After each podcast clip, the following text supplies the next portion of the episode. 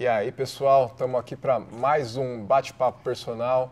Rafael Figueiredo junto com Heitor Menoito e Eduardo Marques. E hoje a gente vai falar um pouquinho sobre a importância do treinamento no envelhecimento. É um consenso que atividade física faz bem para todo mundo, né? Todo mundo sabe o quão importante é treinar, fazer atividade física, mas o quão importante é isso no processo de envelhecimento? Não sei se a partir dos trinta já é considerado envelhecimento, mas na, na ciência é. Nesse processo a gente sabe que ocorre a sarcopenia, né? Que é a perda de massa muscular. Isso já a partir dos trinta anos, né?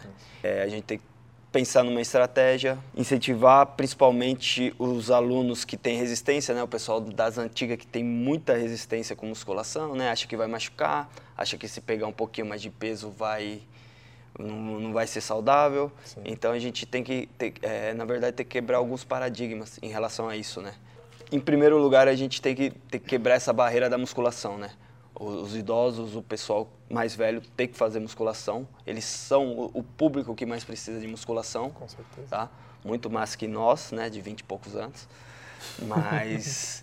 E é isso, a gente tem que, tem que quebrar esse paradigma de que a musculação não é para velho, né? O, o envelhecimento, a pessoa tem que ficar parado, tem que diminuir o ritmo, quando na verdade ela tem que aumentar, tem que aumentar a carga, que é, juntando esses fatores ela vai ter uma, uma qualidade de vida melhor, né?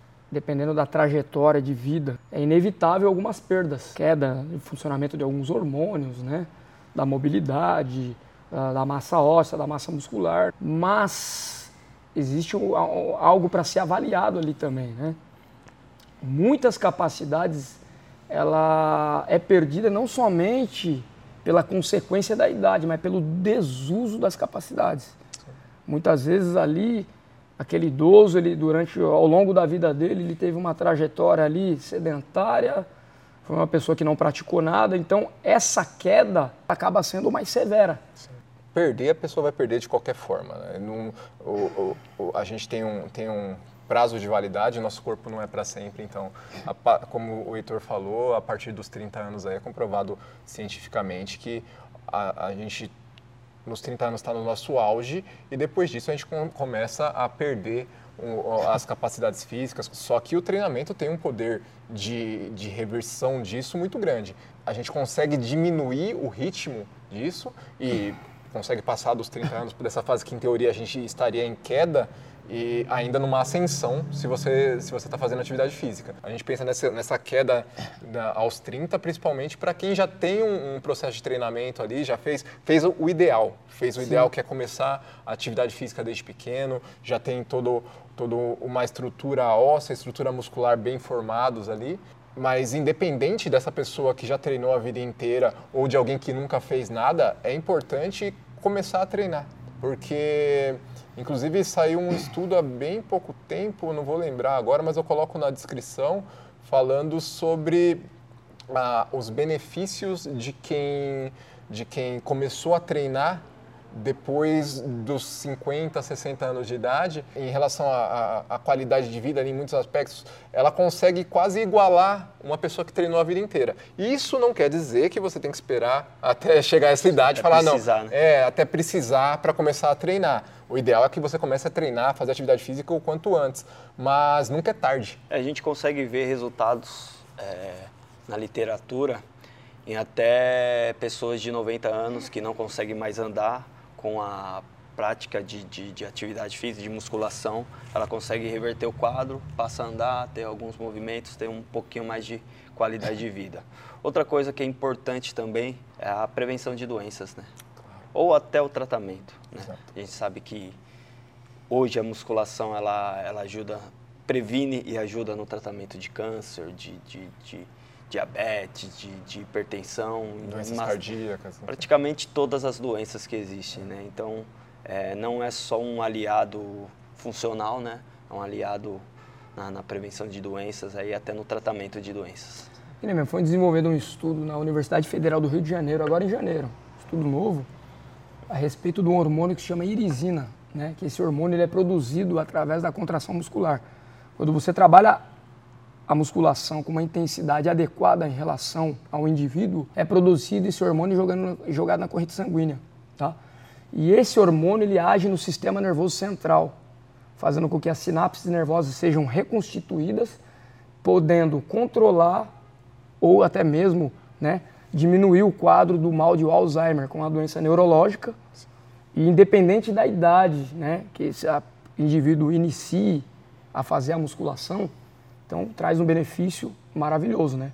Os dois citaram musculação e eu, é, eu pensando aqui, eu acho que eu, um dos principais erros também é exatamente esse. Acho que muitas vezes quando a pessoa pensa no idoso ali, o pessoal sempre... Ah, vai hidroginástica. Dar uma, é, vai fazer hidroginástica, vai fazer uma caminhada. É sempre uma coisa mais... Ah, uma coisa leve, você não, você não pode se esforçar. E aí, como o Heitor falou, é, é o contrário. A gente tem que pensar que a intensidade é relativa ao seu atual estado de saúde, em, em relação à sua condição física atual, ao seu condicionamento físico.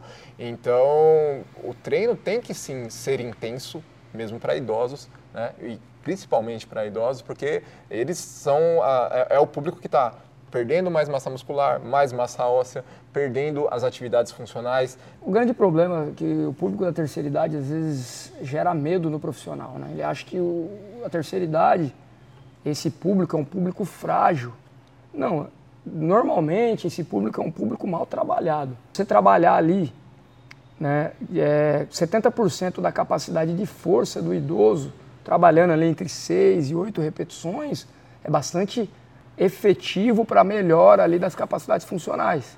Só que você vai direcionar isso aí. Como que você vai trabalhar setenta por cento da capacidade de força dele? Você vai adequar a carga, você vai adequar a técnica de movimento. E através desse estudo, né, fez um comparativo com um grupo que não fazia nada. Quais eram as perdas desse grupo que não, que não fazia nada durante dezesseis semanas e do grupo que realizou atividade física por dezesseis semanas. Então, diminuiu o percentual de gordura de uma maneira significativa. Teve uma tendência de hipertrofia muscular que não foi tão grande, só que o grupo que ficou sem fazer nada teve, teve perdas perdeu. significativas. Vamos falar aqui que, com o nosso head coach do Nocaute Cross. Polêmica. Polêmica. Idoso pode fazer crossfit? Claro, claro. Como a gente falou, assim como na musculação, no treinamento funcional, tudo é adaptável, né? Tudo é adaptável. É, a gente consegue... Na metodologia que a gente usa, adaptar todos os movimentos. Não tem um movimento que a gente não consiga adaptar.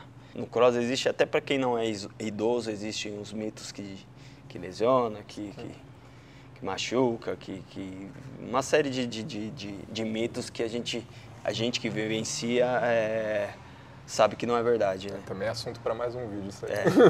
Então, é, idoso pode fazer qualquer tipo de atividade, tá? Acho que claro que a musculação, ela é mais benéfica. Controlada. É, a gente consegue... Controlável, né? Sim, sim, a gente consegue é, usar uma série de variáveis que, que, que o aluno possa ter, se desenvolver, né? E tanto a hidroginástica também, não é do, dos mais, a gente sabe que não é tão benéfica quanto a musculação, sim, mas é melhor que zero. Exato. Sim. Exato. Então, e é, eu sigo mais ou menos essa linha, né? Então... É, o mais importante é sair do zero, sair do sofá, que é o nosso, é, o nosso principal concorrente. A gente conseguiu tirar idoso, o adolescente, o adulto do sofá, aí a gente já a gente consegue dar um passo, tá?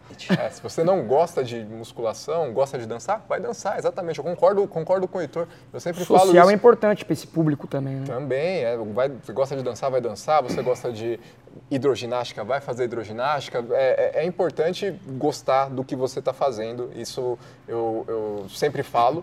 Mas dá uma chance para a musculação que é, que é importante. A, a musculação, ela, ela sempre vai ter, vai dar resultados expressivos e ela tem, a gente tem controle de todas as variáveis na musculação. Eu consigo controlar, como o Du falou, cadência, carga, é, intervalo, é, amplitude de movimento. Eu tenho controle de tudo.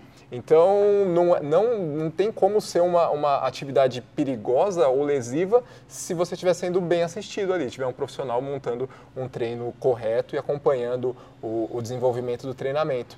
Também não tenho nada contra a hidroginástica, mas o, o, muitas vezes o pessoal fala ah, hidroginástica é bom porque não tem impacto. E também vão, eu posso citar cinquenta estudos mais é, da, de o quanto é necessário ter impacto para eu conseguir ter um desenvolvimento da minha massa óssea, não, não, não perder massa óssea. né? Então, o impacto é importante, é, desde que ele seja controlado, não pode ser um impacto absurdo, qualquer coisa muito alta pode gerar lesões ali, mas o, o impacto da musculação, ele é benéfico. Com certeza. Né? O impacto de uma corrida é, que, que esteja adequado para o condicionamento da pessoa é benéfico também, então a gente não pode ter muito medo de impacto, não. A manutenção da massa óssea é algo de fundamental importância, porque é, existem aí muita incidência de, de, de, de pessoas de terceira idade, né, que, que se submete à queda, e quando acontece ali uma fratura de fêmur, é muito complicado, difícil, né, você conseguir ali recuperar.